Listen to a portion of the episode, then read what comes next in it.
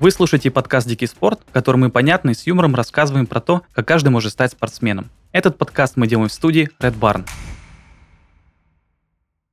Лимит, судейство, будущее сборной. Прямо сейчас это самые острые вопросы русского футбольного мира. Но сегодня мы поговорим не о них. Мы решили понять, что такое русский футбол на детском уровне. И чтобы узнать, как воспитывают будущих футбольных чемпионов, мы пригласили Метинского Алексея, руководителя детской футбольной школы «Кампус».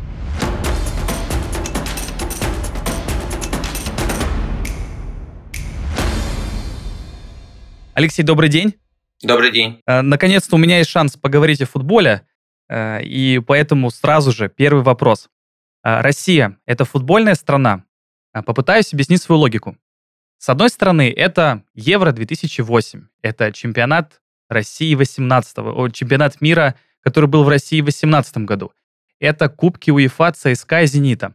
А с другой стороны, это а, постоянные скандалы, связанные с судейством. Это все-таки около государственной структуре в футболе. Так э, все-таки Россия – это футбольная страна или нет? Ну, скандалы, связанные с судейством, а, достаточно много и в других европейских странах, просто о них не знаем, не говорим. А если в целом смотреть ситуацию, конечно, Россию на данный момент нельзя назвать футбольной страной, к сожалению, а, как это принято в футбольном мировом сообществе. А, и тут дело даже не в том, какие результаты нашей команды и клуба показывали, показывают, продолжают на европейской арене мировой. Есть там разовые, скажем, были разовые акции успешные. Это восьмой год, третье место чемпионата Европы. Это достаточно успешное выступление в 2018 году на домашнем чемпионате мира. Это, опять же, разовые э, завоеванные серьезные трофеи ЦСКА «Зенитом». Э, стало все это, в принципе, в нулевых. Повторюсь, результаты, они где-то вторичны. Мы могли бы быть, э, наши клубы и сборной показывать стабильный, средний, сильный уровень, но мы этого не показываем. То есть это какие-то вспышки отдельные, которые обуславливаются теми или иными причинами. Но в целом, мы, если говорить с подхода государства, а, даже количество там, футбольных полей на квадратный там, э, километр э, площади у нас ну, ни в какое сравнение не идет с количеством полей там, в той же Германии, там, Италии. Ну, я молчу про скандинавские страны, где их достаточно много этих полей, учитывая их небольшую площадь. И привлечение государственных средств именно на развитие детского футбола, которая ну, на данный момент оставляет желать лучшего. Ну, это, конечно, отчасти зависит от региональных особенностей, и климатических в том числе. А, но никто не запрещает строить сильные, там, мощные, большие манежи футбольные, заняться плотным обучением тренеров, выстроить правильно систему подготовки, правильно выстроить систему соревнований, чтобы правильный акцент расставлять, приоритеты в этих соревнованиях, да, что у нас пока не получается в России. Так что назвать нашу страну вот футболе на данный момент ну никак нельзя. Хотя, конечно, футбол вид спорта номер один в нашей стране приковано огромное внимание и большие достаточно деньги, в том числе и госкорпорации. А почему все-таки в нашей стране такое огромное внимание уделяют футболу? По ощущению-то Россия такая северная страна, это хоккей, биатлон, лыжи. Почему футбол-то? Ну, абсолютно верно достаточно северная, э, если брать даже среднегодовую нашу температуру, и хоккей э, у нас, ну, это, можно сказать, наше все, если мы не берем, там, кроме там, менее по сравнению с хоккеем популярных дисциплин, как э, фигурное катание, художественная гимнастика, мы стабильно на мировой арене постоянно в лидерах.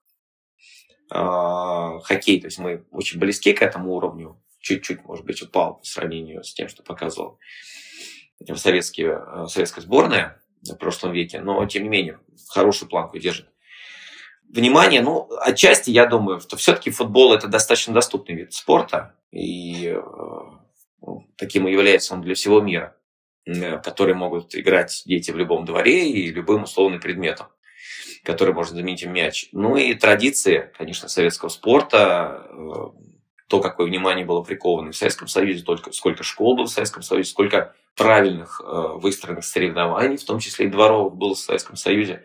Это оставило свой такой достаточно серьезный отпечаток, что футбол, да, до сих пор как бы мы можем, мы вот соответствуем такому достаточно хорошему европейскому уровню. И вот с тех пор, там, из 90-х, из нулевых, это вот история, она тянется. Но на самом деле говорить, что мы стабильны, даже как Португалия, что мы постоянно выпускаем, или как Сербия, постоянно подготавливаем, выпускаем сильных игроков, готовим, они играют у нас европейских сильных чемпионатов, раз наш чемпионат пока не дотягивает по уровню. И потом эти игроки выступают вместе в составе нашей сборной и успешно выступают и конкурируют на уровне ведущих европейских сборных, э, но мы пока не можем. Ну вот традиции советского они не отпускают прошлого, но по результатам мы пока и вот по всему, по подготовке мы пока, наверное, шестое, седьмое место в Европе занимаем. Это в лучшем случае. А что нужно сделать, чтобы футбол в стране стал лучше? Не буду абсолютно жесткий, крамольный или никому неизвестный, малоизвестные истины сейчас говорить. Начнем с детского футбола. А, об этом уже говорится, наверное, лет 15 прям активно. Около того еще Гус Хидинг это внимание обратил. Очень важный момент, что пригласили в тот момент э, того специалиста, это, этого специалиста хорошего уровня к нам в страну. Это должно было неким импульсом послужить его назначение и тот результат, который он, без сомнения, успешный показал с достаточно талантливым нашим поколением игроков, которое у него было тогда в руках. Андрей Шавин и остальные ребята, которые завоевали третье место на Евро восьмого года. Э, действительно, такого поколения у нас э, ну, на данный момент не наблюдается. И не наблюдалось в последние годы. К сожалению. Да, к сожалению большому. Но, опять же, это вот от детского футбола. И Хидинг уже начал тогда говорить о необходимости реорганизации в серьезном детском футболе. И даже какие-то постепенно возникали в руководящих структурах Э, российского, российского футбола, Российского футбольного союза такие попытки, но пока это все вот до недавнего времени оставалось на уровне разговоров. Создание ЮФЛ, отдельных юношеских лиг последние 2-3 года – это немножечко шаг вперед.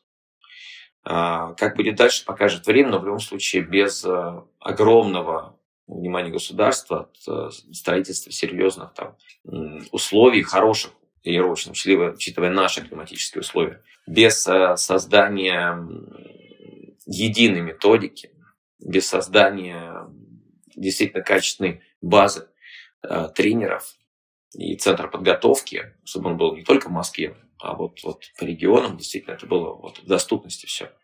Говорить о том, что мы перевернем детский футбол, ну, да, еще важный момент, конечно, о чем мы, что мы хотим от детей, потому что давление на результат, оно не как было, 10, 15, 20 лет назад так, к сожалению, пока остается. То есть приоритет у детских тренеров – это достижение результата сиюминутного, а не работа на перспективу. И это тоже в этом мы очень сильно отличаемся и очень сильно отстаем от Европы, где э, мы ну, знаем, вот, например, в Дании тоже, которой мы э, с крупным счетом уступили на последнем Евро, все уже об этом писали, знают, что у них, в принципе, нет таблиц и результатов до какого-то определенного возраста. Есть дети играют в футбол, uh-huh. да, ведется какая-то там система, календарь, но у них не учитывается результат. У них нет таблиц. То есть нет этой гонки за первым, вторым, третьим местом. Зато потом вырастают ребята, которые ну, востребованы очень в ведущих клубах Европы. В общем, не, не на победу, а на участие. А у меня сразу такой вопрос.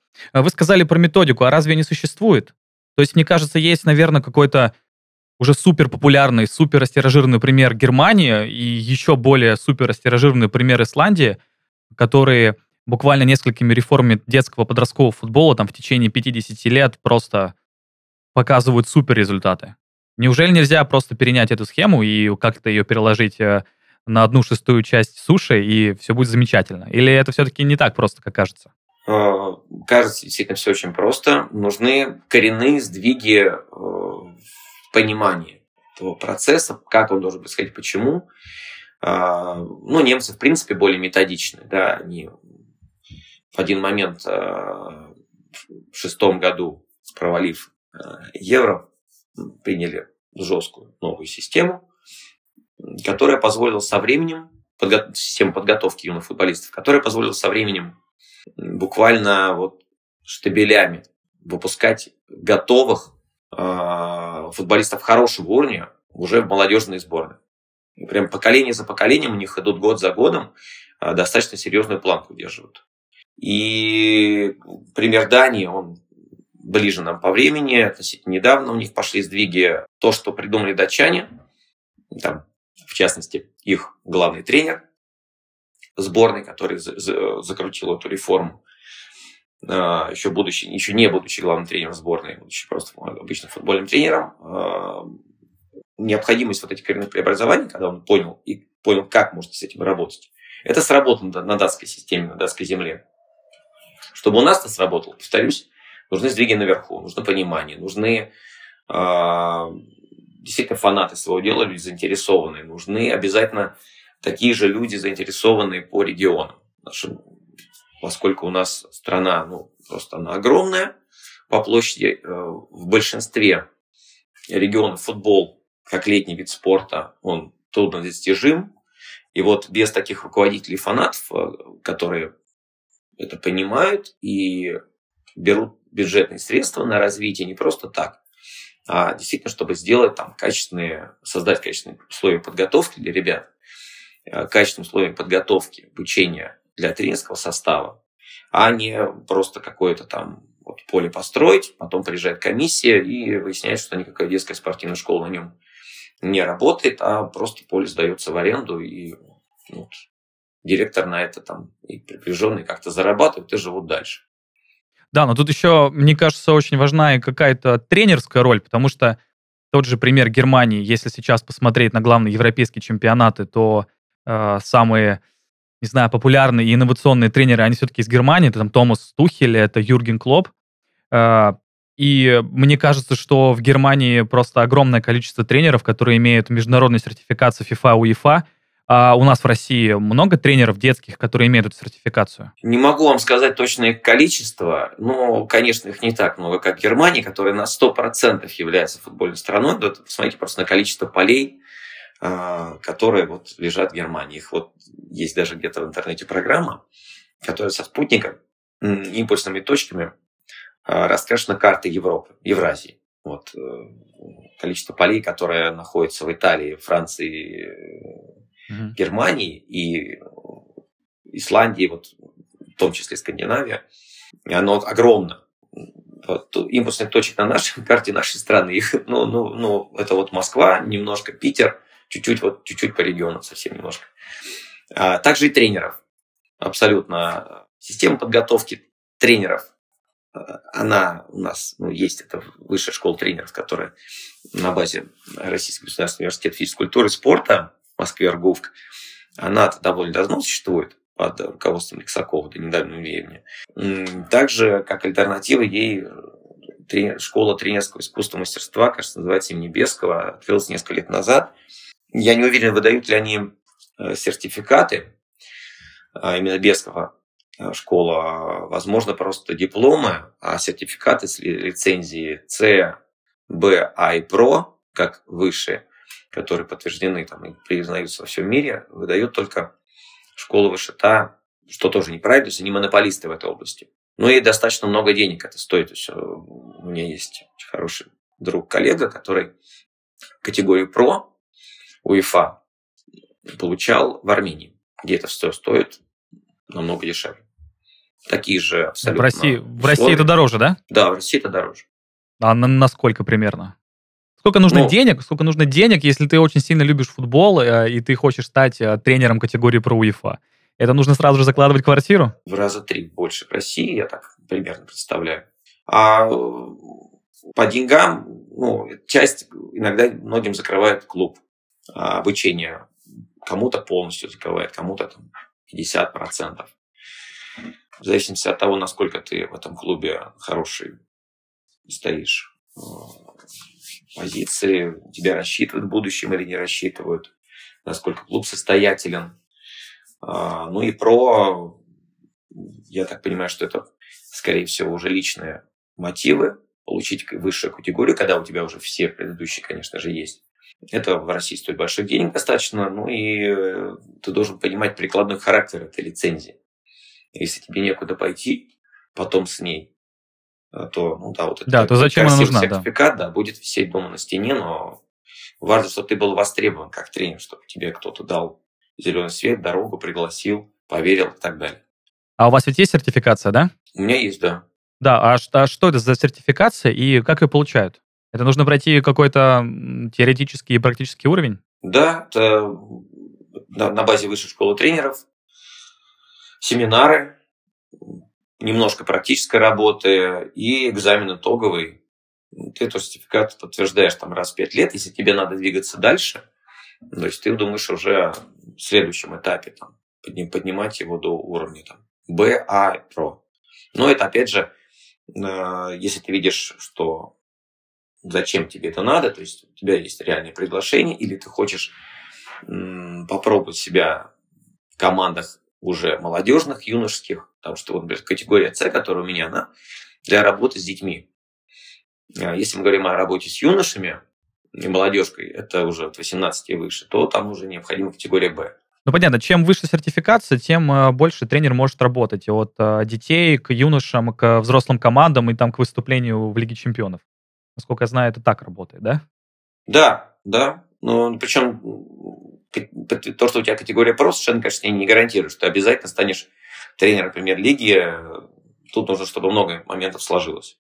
Я понимаю, что э, у нас есть специалисты категории про, их достаточно много, которые сидят без работы сейчас. Просто ну, кто-то ждет своей очереди, кто-то ждет какое-то место освободиться. Ну, это все непросто, потому что... Ну, понятно. А бумага, бумага не гарантирует то, что ты будешь талантливым тренером. В принципе, как и мне кажется, да, э, абсолютно, да. абсолютно во всех видах спорта. Конечно. А как вы решили стать тренером?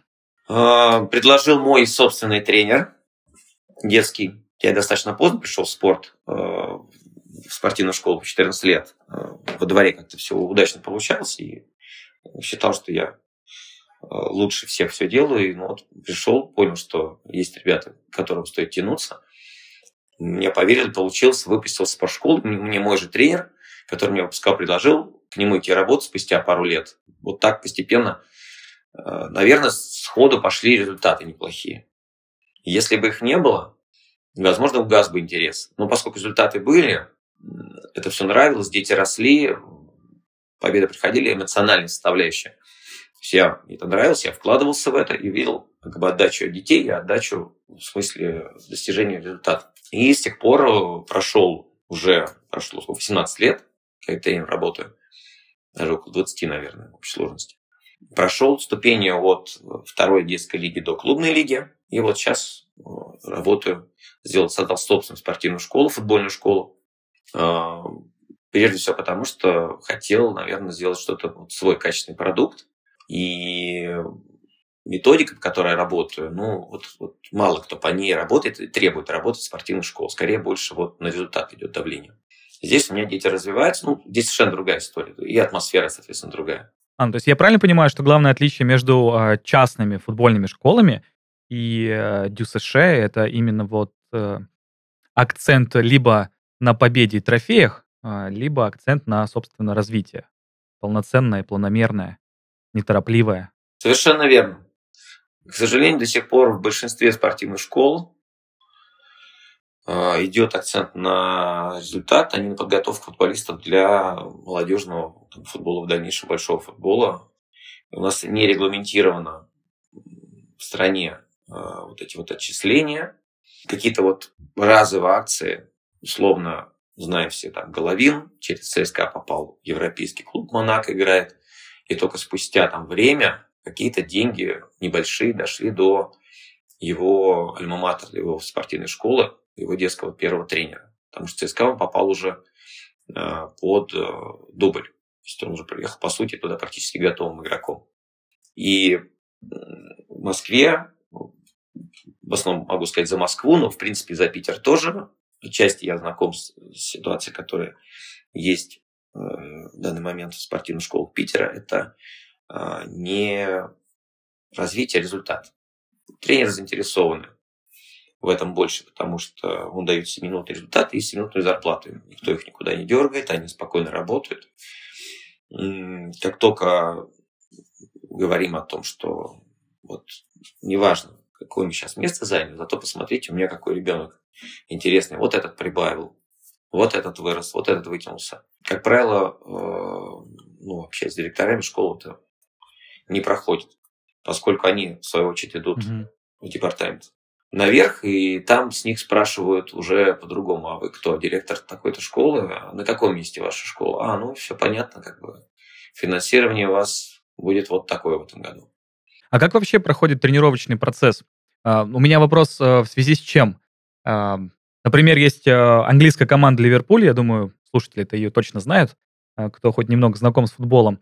И э, там Юрген Клоп выстроил такую систему, что и дубль, и юношеские команды, и детские команды все играют э, в тот футбол, который играет основная команда. То есть это э, гигенпрессинг, контратаки.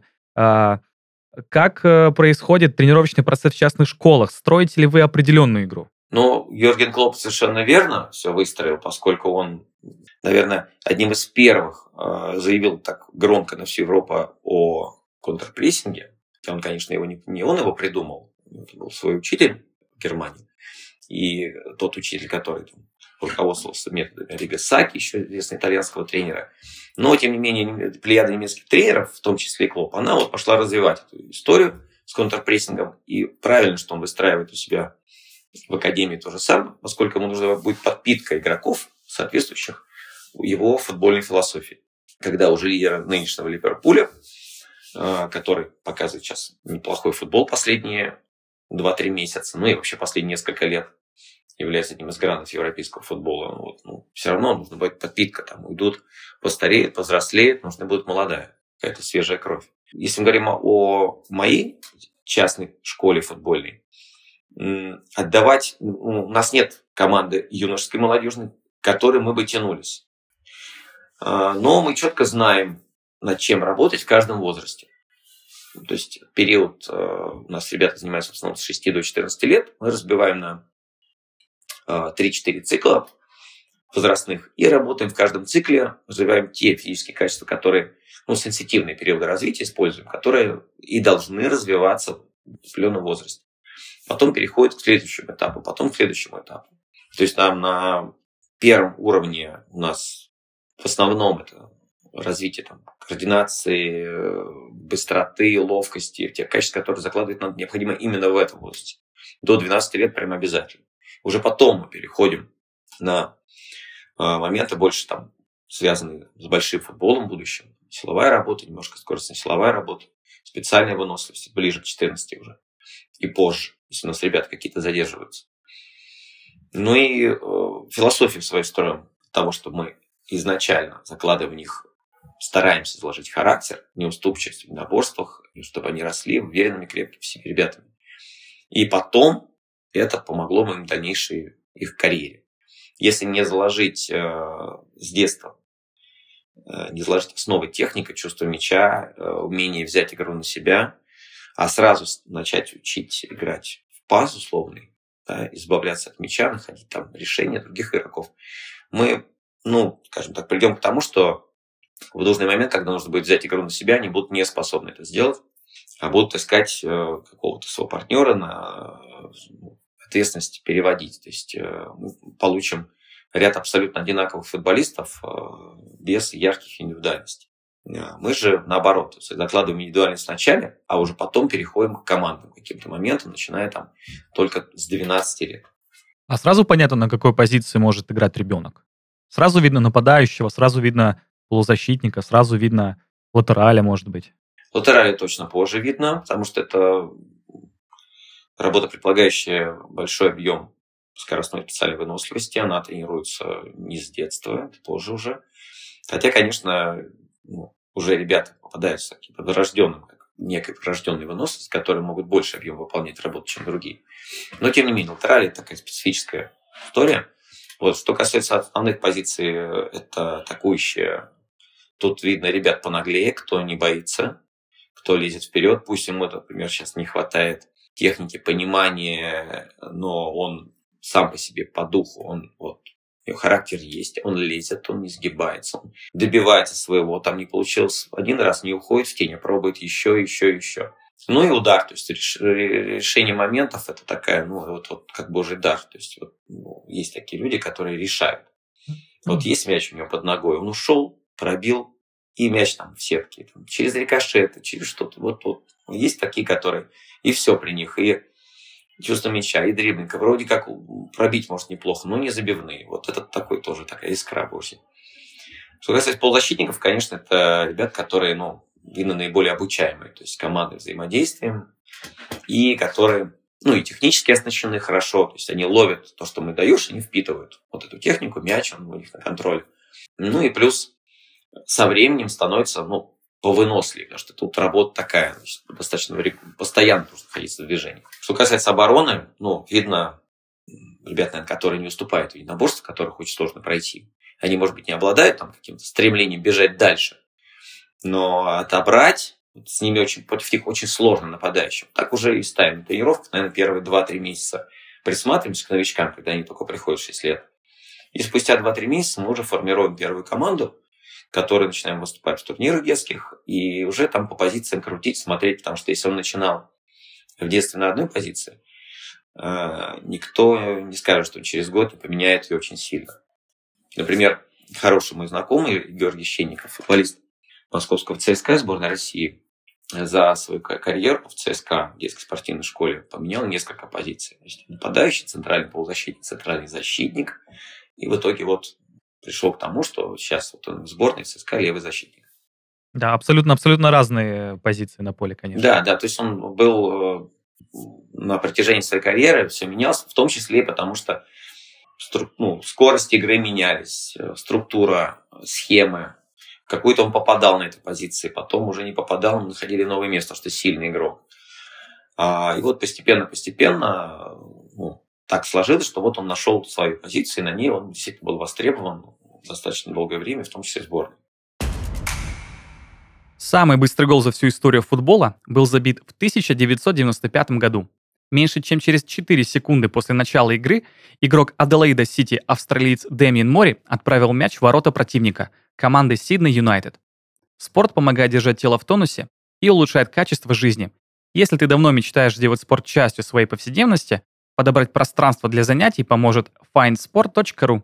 Это самый быстрый способ найти и забронировать площадку для футбола, волейбола, баскетбола, танцев и многих других видов спорта. На сайте ты найдешь всю информацию от стоимости расписания до отзывов и фотографий. Заходи на findsport.ru и наполняй свою жизнь азартом спорта. Ссылка в описании. А у вас есть тренировки для девочек? Женский футбол? У нас нет. Э, в виде редкого исключения несколько девчонок тренировались за последние годы. Ну, в группе с мальчиками я объяснял родителям, что они должны быть, прежде всего, психологически готовы, что будет жестко, никто с ними специально не будет церемониться, там, это мальчишки, они бегают, как бы не будет никто останавливаться, девочка, не девочка, вот надо мяч отобрать. Были готовы. В какой-то момент э, уходили, кто-то решал подниматься выше, то есть в команде уже девочек, и уходил в спортивную школу. Я отправлял в Строгино, а, поскольку работает мой mm-hmm. товарищ именно с девочками.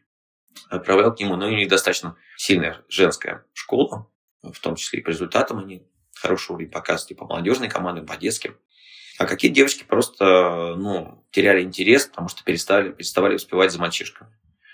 Вот отдельных, отдельных э, групп девочек у нас нет. Это такая, общем-то, точечная история. Почему вообще в, в России женский футбол не такой популярный, как, например, а, женский баскетбол или женский волейбол? А, Все дело в полном контакте, так, так называемом, или в чем-то другом. Почему именно не знаю, женский, стран... э, женский футбол почему-то вот именно в стороне у нас? Ну, стопроцентного ответа на этот вопрос, если честно, у меня нет. А, я сам долгое время для меня, ну, футбол это был абсолютно игрой только мальчишек. Пока, наверное, где-то начале десятых годов, не познакомился с тренерами по женскому футболу и поучаствовал как помощник тренера во всероссийских соревнованиях, посмотрел, э, какого уровня соревнований среди девочек. Действительно, в принципе, из регионов приезжали сильные команды, подготовленные. Вот, то есть в Москве, например, ну, наверное, центр подготовки вот футболисток юных в Чертаново, которые являются,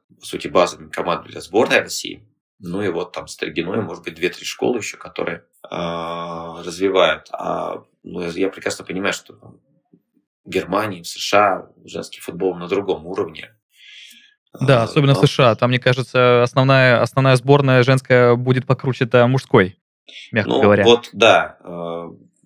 Не знаю, связано ли это, возможно, с ментальностью в части наших девушек.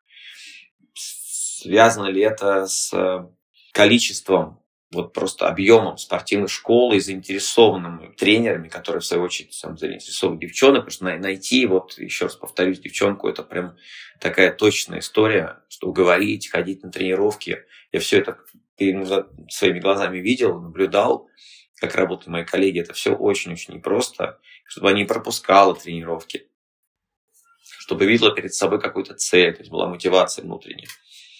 И это совсем непросто немножко сложнее, чем с мальчишками получается. Обычно пацанов-то никуда э, с дисциплиной у них проблема, а здесь почему-то получается наоборот.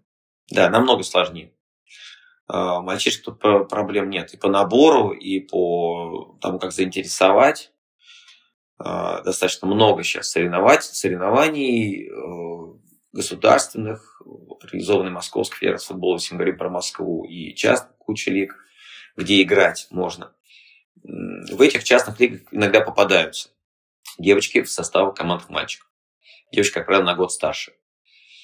На первенстве Москвы по футболу много лет играла в сборной Москвы, так называемая. Она состояла в основном из футболисток э, в будущем, которые будут уже играть в молодежных и в основной сборной команде России. Они также играли с ребятами, э, которые были их на год младше был такой неприятный случай, что девчонка получила травму на футболе. Возможно, это тоже тормозит. А, и родители не отдают девочек, а, потому что все-таки достаточно травмоопасный вид спорта. Мальчишкам, конечно, все легче.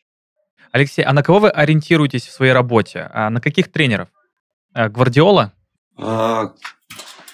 Гвардиола, он, конечно, абсолютный гений, но такой не один приоритет его абсолютный контроль мяча и то, на какой он уровень вводит команды в этом контроле, команды, которые как бы много уже и так знают, много умеют, подбирает себе точно игроков под модель, которую он хочет, и что какой результат у него выходит. Ну, тут э, слов нет.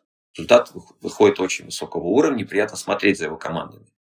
Но я также могу сказать, что сильные могут игру показывать ну, просто на любителя. И тот же Диего Семена со своим Атлетико, который, например, вчера не пропустил от Сити матча до четвертого финала Лиги Чемпионов ответном в Мадриде. Да, забить сам не смог, но тем не менее достойно сыграл. Против команды, ну, гранда мирового футбола. Тот же Клоп, о котором мы говорили не так давно, своим контрпрессингом, своим быстрым переходом из обороны в атаку, э, со своим моментальным отбором, после потери мяча, на чем, собственно, и строится контрпрессинг. Да, это цель так, вернуть мяч себе после потери, пока соперник расставляется широко, и тут же провести атаку. Ну, конечно, под его схему подобраны игроки соответствующие. Но также мне очень интересно наблюдать за работой Тухеля Челси. То, что у него не пошло э, в ПСЖ, абсолютно заработало. В Челси, на мой взгляд, абсолютно заслуженное первое место Лиги Чемпионов прошлого года. Сейчас, возможно, общая такая обстановка вокруг клуба, в том числе связана с Абрамовичем, с бывшим владельцем, она не способствовала там достижению результатов, чтобы игроки, наверное, на мысли были разные у них за последние там, два месяца. А, но игра вот позавчерашняя против Реала показала, что они по-прежнему профессионалы, показывать могут футбол очень высокого уровня, чуть не хватило им там уже это. А, личности решили в Реале исход противостояния. Но так, в принципе, работает Тухеля. Это короткий, быстрый, средний пас, очень мобильное движение всех игроков. Всегда у игрока есть два, три, четыре решения, кому отдать. А, работа Гвардиола над контролем мяча, работа Клопа над тем, что команда настолько быстро раскрывается в атаку. Это все люди, которые определяют лицо европейского футбола сейчас своими методиками, ну и к которым тянутся другие. То есть вот Например, Нагельсман тоже сейчас в Баварии э, ну, не может показать Баварии того футбола, который был при предыдущем тренере и при Гвардиоле в том числе. То есть, ну, вроде как ты высокого уровня, но вот что-то не то, не работает. А сразу видно талантливых игроков? Ну, я имею в виду на детском уровне. Сразу понятен вот то, что, я не знаю, сразу видно, что так обращается ребенок с мячом, что очевидно, что он на голову выше остальных? Или все-таки или все-таки в детском футболе больше важна именно работоспособность, чем талант? Что здесь важнее, что первичнее? А, первичнее, наверное, то, что ребенок э, с горящими глазами идет на тренировку. Это основное, что его никто не заставляет. Даже талантливые ребята, и у меня были такие случаи, Э, в какой-то момент теряли интерес, тут уже мало ты что сделаешь. Меняй тренировочный процесс, добавляй новые упражнения, как-то по-другому заинтересовывай новыми турнирами, сменой позиций. Теряет в какой-то момент, э, теряется контакт с игроком, и все, уходит другой вид спорта, хотя вроде у него и получалось. Но если мы говорим о ребят, которые вот приходят и вот посмотрите нас, вот маленькие, вот что-то можно лепить, вот начинать 7-8 лет – то обращать на себя внимание, конечно, ребята, которые пошустрее, поскольку футбол – это все про бег. Футбол – это бег, прежде всего, да. Какие-то команды строят подготовку там, свою, добавляя в нее в основном мяч, тоже Гвардиол, то есть у него весь бег с мячом на тренировках. Какие-то команды мяч, наоборот, там добавляют каких-то такой... Но в основной части тренировки там или ближе к концу, в основном, то есть тренируют бег сам по себе, там, скоростную, силовую, скоростно-силовую выносливость. Но тем не менее это бег. И будущий футбол за быстрыми игроками. Поэтому, когда приходит быстренький, уже от природы координированный ребенок, который еще с удовольствием бежит на тренировку, все делает, и ему в радость все это, такие, конечно, бросаются в глаза. А работоспособность, ну, это, я уже говорил, это вопрос уже после 12 лет. Когда начинает вырабатываться общая выносливость, тренироваться, и уже да, смотришь уже там, объемы другие, там и площадки другие. То есть мы начинаем в 7-8 лет играть на площадках 40 на 20, потом переходим на площадки 60 на 30, условно. Потом идут площадки там, 70 на 45, ну и потом уже полноразмерное поле. То есть объем добавляется, и там уже как раз к этому возрасту, 12-13 лет, уже у них есть силы этот объем выполнять беговой работы на поле.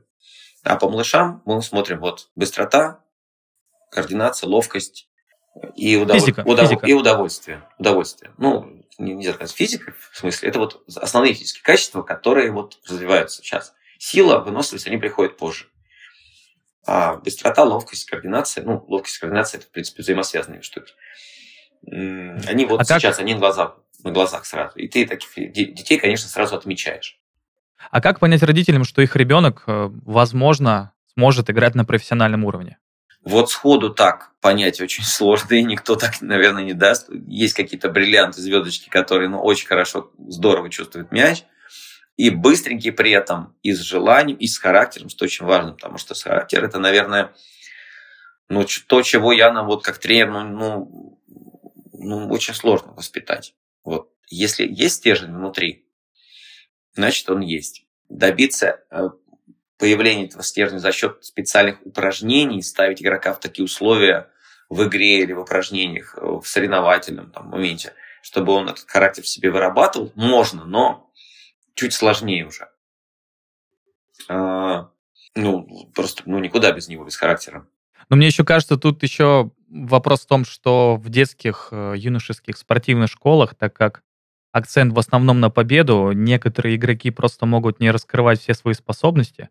И мне кажется, что в этом плане частные школы — это такой э, альтернативный вариант э, для детей и подростков э, раскрыть все уникальные способности, которые у них есть. Не кажется так? Все правильно. А, накачки на результат нет. Ребенок спокойно развивается. Важно, чтобы тренер все-таки ставил некую цель и в недельном тренировочном цикле. Ну и игра по выходным – это как э, то, к чему мы идем всю неделю, тренируясь. Как контрольная такая проверочная работа, которая постепенно игроку дается все легче и легче, потому что чем больше ты играешь, тем меньше ты постепенно со временем стресс испытываешь. То есть вначале это совсем очень все сложно вокруг, что-то происходит. Соперники, родители, атмосфера, то есть не все справляются с нервами. Постепенно это, это все уходит. Кого-то быстрее, кого-то медленнее, тем не менее. А, и ты начинаешь себя очень органично чувствовать вот в этой команде, на этом турнире или на каком-то другом турнире. И тренер на тебя не давит, обучает, спокойно подсказывает, если надо, или есть вообще идеально, дает игровое задание, смотрит, как получается. А потом, например, в перерыве игры подзывает и говорит, что получилось, что нет, в чем надо прибавить. Ты стараешься, важно, чтобы было старание. Это вот для меня, например, первоочередное. Я даю ребенку, хочу видеть ответную реакцию, то есть старание у него.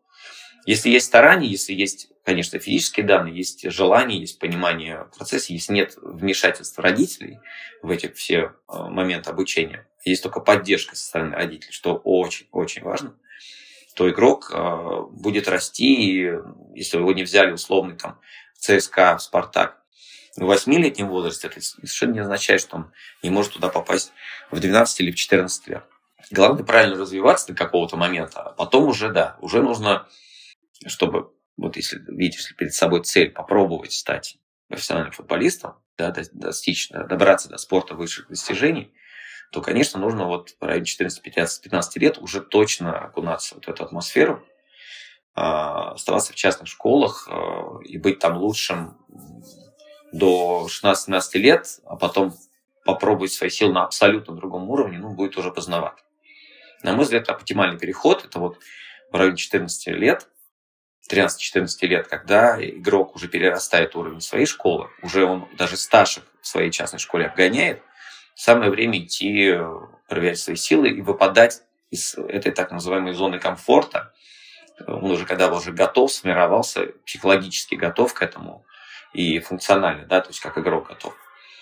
Ты это видит, и родители это видят, все, пора двигаться дальше. Но поначалу, первый период, да, я абсолютно согласен, то есть атмосфера если она, конечно, правильно выстроена в частных школах, она будет даже больше способствовать развитию игрока, а, чем атмосфера подготовки во многих, во многих спортивных школах.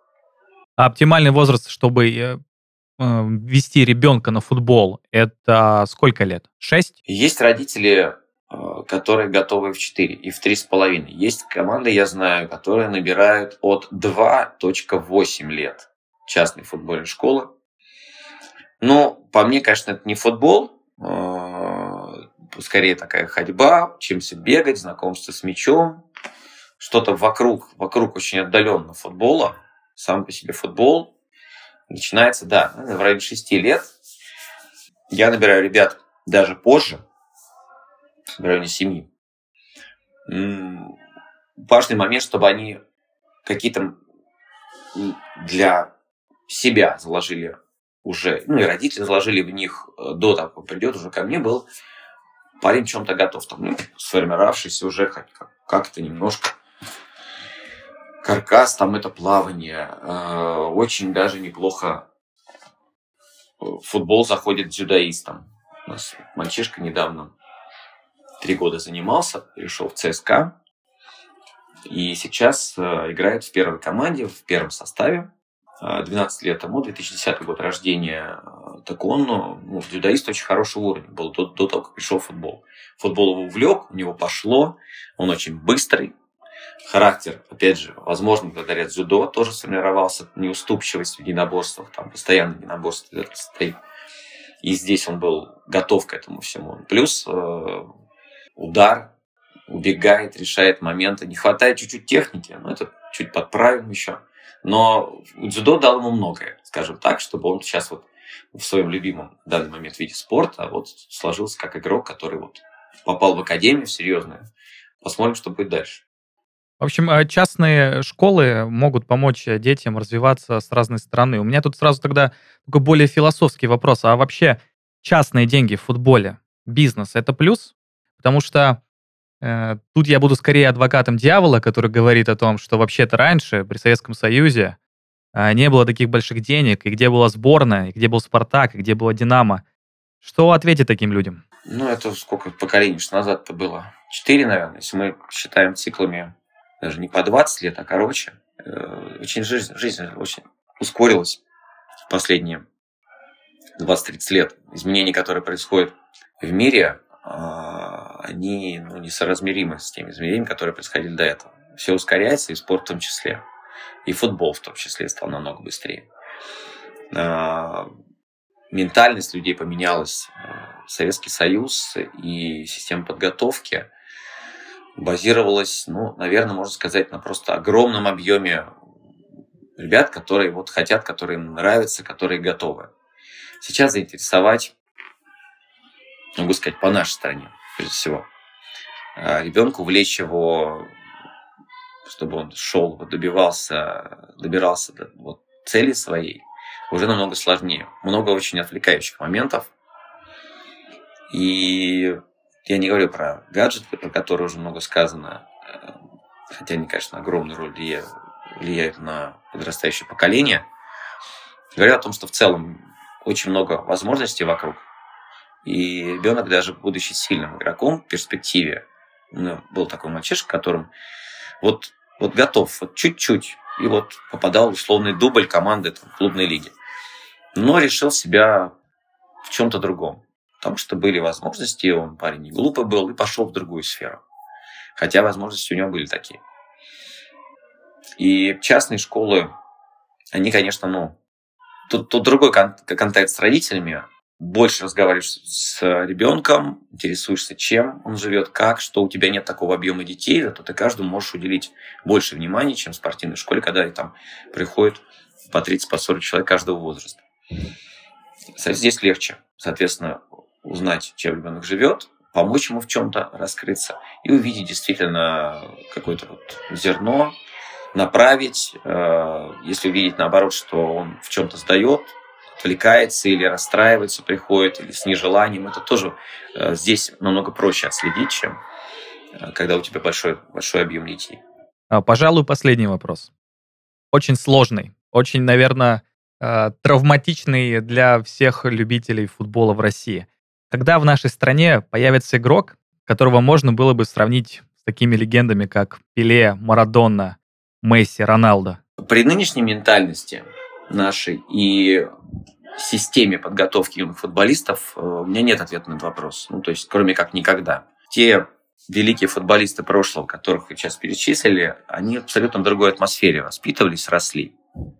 Чтобы так сложилось, чтобы игрок рос в атмосфере футбола, был абсолютно полностью увлечен только одним футболом, ничего не нужно было, и все вот вокруг него складывалось правильно, э, начиная от обстановки в семье, обстановки в спортивной школе, в которую он пришел, как бы, от его первого тренера, понимаете, очень много зависит. И вот эта вот почва, если она благодатная э, вокруг будет создана, талантливых ребят в России достаточно много, абсолютно уверен. Что с ними происходит дальше, э, большой-большой вопрос. А, но вот последние годы, наверное, ярче футболист, чем Андрей Шавин, но вот я именно в российской истории назвать не могу, который действительно был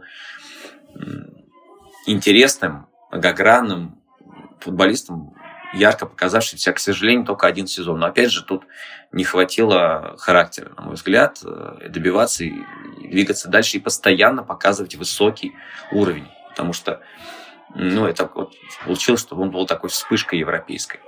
А вот показывать многие-многие годы, в течение там, десятилетий уровень высочайшего футбола, которым показывали великие футболисты, которых вы сказали, к сожалению, это я не вижу в нашей стране, чтобы так все складывалось, такие игроки появлялись. Но верим в лучшее, абсолютно точно верим в лучшее, что у нас наконец развернуться лицом детского футбола и уже от корней от работы с ребятами, с маленькими, от правильной работы с тренерами, от выстроенной правильной системы подготовки, системы соревнований, где не все будет зависеть от одного результата. Мы постепенно придем к тому, что у нас будут появляться много-много талантливых юных футболистов 16-17 э, лет возраста, из которых постепенно там единицы будут блистать, а может быть кто-то себе и заявит вот, и попадет в число выдающихся спортсменов нашего века. Надеемся, что так оно и будет.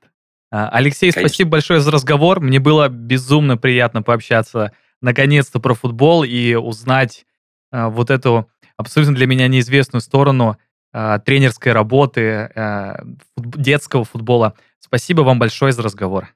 Спасибо вам. Было тоже очень приятно. И хотя в России миллионы болельщиков, мало кто думает о детском футболе. И очень зря. Именно на этом этапе рождаются будущие Яшины, Месси и Гвардиолы. Если вы хотите выбрать для своего ребенка командный спорт, в котором достаточно не только нагрузок, но и интеллекта, присмотритесь к футбольным секциям.